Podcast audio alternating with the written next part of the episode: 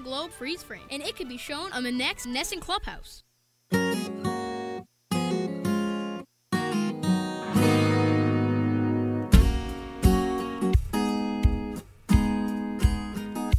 Park, the 13th annual WEINS and Jimmy Fund Radio Telethon. I can't tell you how many times today poor Andy's been back there saying, stand by, guys. And we've been talking and visiting with folks and not paying proper attention. That's all right, though. We're having some fun. We're having some fun. Happy Talking to welcome some in really uh, interesting people. John Driscoll, who is uh, from Beverly. Yes. And uh, is and, and I have to admit, in the two years I've, uh, 13 years I've been doing this, glioblastoma is one I haven't heard of before. So you've hit me with a new one here, John. What is it? Well, um, it's a form of brain cancer, and um, it, the actual full name is glioblastoma multiforme. So it's uh, a tumor that grows in your head. They removed the tumor, and um, but I, I really got to keep on the treatment plan because it um, there's a propensity for it to grow back. So the tumor to grow back. So that's where we're we're doing all that we can every day with Dana Farber's help, great help, and uh,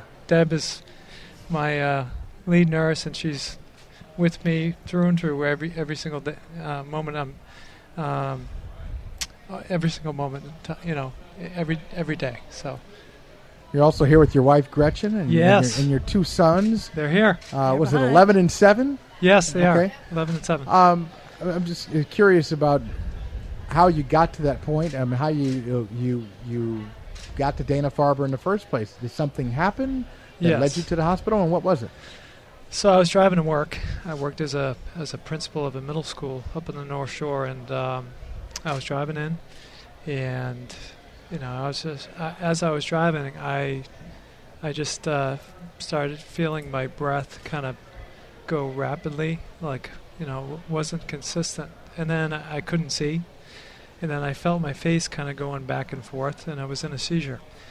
So the first thing I thought is like, I gotta get the car off the road, and uh, so I did that successfully, miraculously, and then from there, um, I couldn't speak. You know, I, I regained my sight, but um, I couldn't dial any kind of 911 or anything that like that. So I had to get out of the car, and I was so fortunate that a um, a doctor who was on his way to Beverly Hospital um, stopped.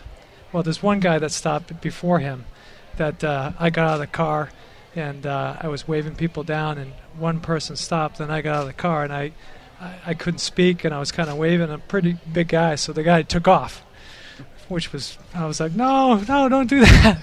That's not good. But then, uh, uh, yes, this this doctor on his way to work, named Doctor Doctor Newman, uh, pulled over. He recognized the signs, and so it was uh, miraculous, you know. And he took me right to Beverly Hospital, and I had another seizure there, and then from there I don't really remember too much. You know, they took me down to another hospital, and then um, we wound up. Uh, once we got the the diagnosis and the prognosis, um, that's when we knew that we had to start really, you know, casting a wide net of resources. And so many people really helped us find Dana Farber, find Dr. Wen and his office and his whole team, and it's uh, been uh, an absolute pleasure ever since. So that that's what led us to Dana Farber. Deborah LaFrankie is the uh, co-leader of the Brain Tumor Support Group for the Center for Neuro-Oncology. Boy, that's a fancy title. It's a What- big title. What's all that mean? Well, I'm actually a program nurse, and I sort of collaborate in the research as well, and I see patients clinically as John. Um, but I'm specialized in the care of cancer patients, and primarily now working with adult brain tumor patients. Uh, Nancy Tharler and I do co-lead our support group for brain tumor patients and their families. Um, but the mo- bulk of our work really is on research initiatives, as you've heard since this came on yesterday, trying to find better treatments for treat- tumors like John's that uh, are typically non-curable. But we don't like to live in the world of averages at Dana Farber, as you've Yeah. heard. So we're looking for personalized medicine, better treatments. And Right. when we started off with John, I think I can say our first set of treatment didn't end up working out as well as we'd hoped. And luckily now, Did you say? I was, yeah, Oh, you were so you, you yeah. I had to, yeah. Shift his not- focus to this shift stuff his right focus to really healing each and every day. So. And, and, um, you know what was that? What was that like for you? I'm sure you know you have a job like that. Any job, Oh, you know, yeah. people were into it. You're passionate about it. Uh, who, who did you have a conversation with? Did you talk with the kids about it? Did you talk with your colleagues? I mean, just how did that process uh, play itself out? Yeah, well, you know, I really relied on the on the wisdom of Dana Farber and my, my doctor about what to do when and how because I had surgery and took uh, the tumor out. But um, after that, you know, I would um, I started radiation treatments thereafter, and I finally felt good enough to go back and actually speak with the whole student body on the last day. We had this, uh, you know, nice kind of moving on ceremony for the eighth graders. So I, I made it back for that.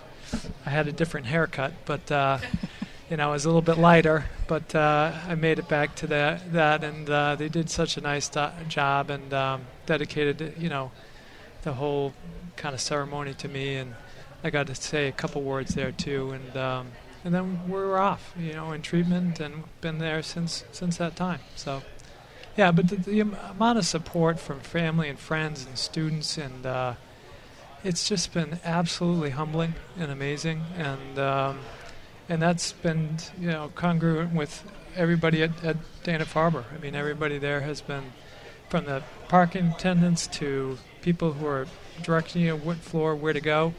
I mean, for everybody, you know, from the blood technicians to the radiation technicians, it's just been an amazing experience. John Driscoll of Beverly, Deborah Yes. LaFrankie uh, from Dana Farber. It's Right. nice to see you guys. Thank you for coming in and visiting Thank you with for us. having Thanks us. for And, and for Yeah. everybody back there too, in the back of the room. Hi guys, how are you? With your Jimmy Fund hat back there. It's Yeah. great to visit with all of you. Thank, Thank you you. all very much. Appreciate Thanks it. for Thanks. having us. Thank Every gift, no matter the size, makes a difference in the lives of children and adults battling cancer at Dana Farber. Please call 877 738 1234 or go online to jimmyfund.org.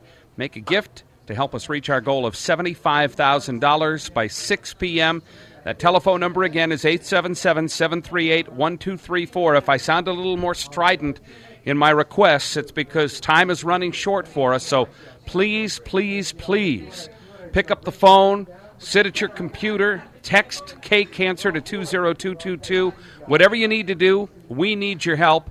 So please, whatever you can whatever you can afford to give, we appreciate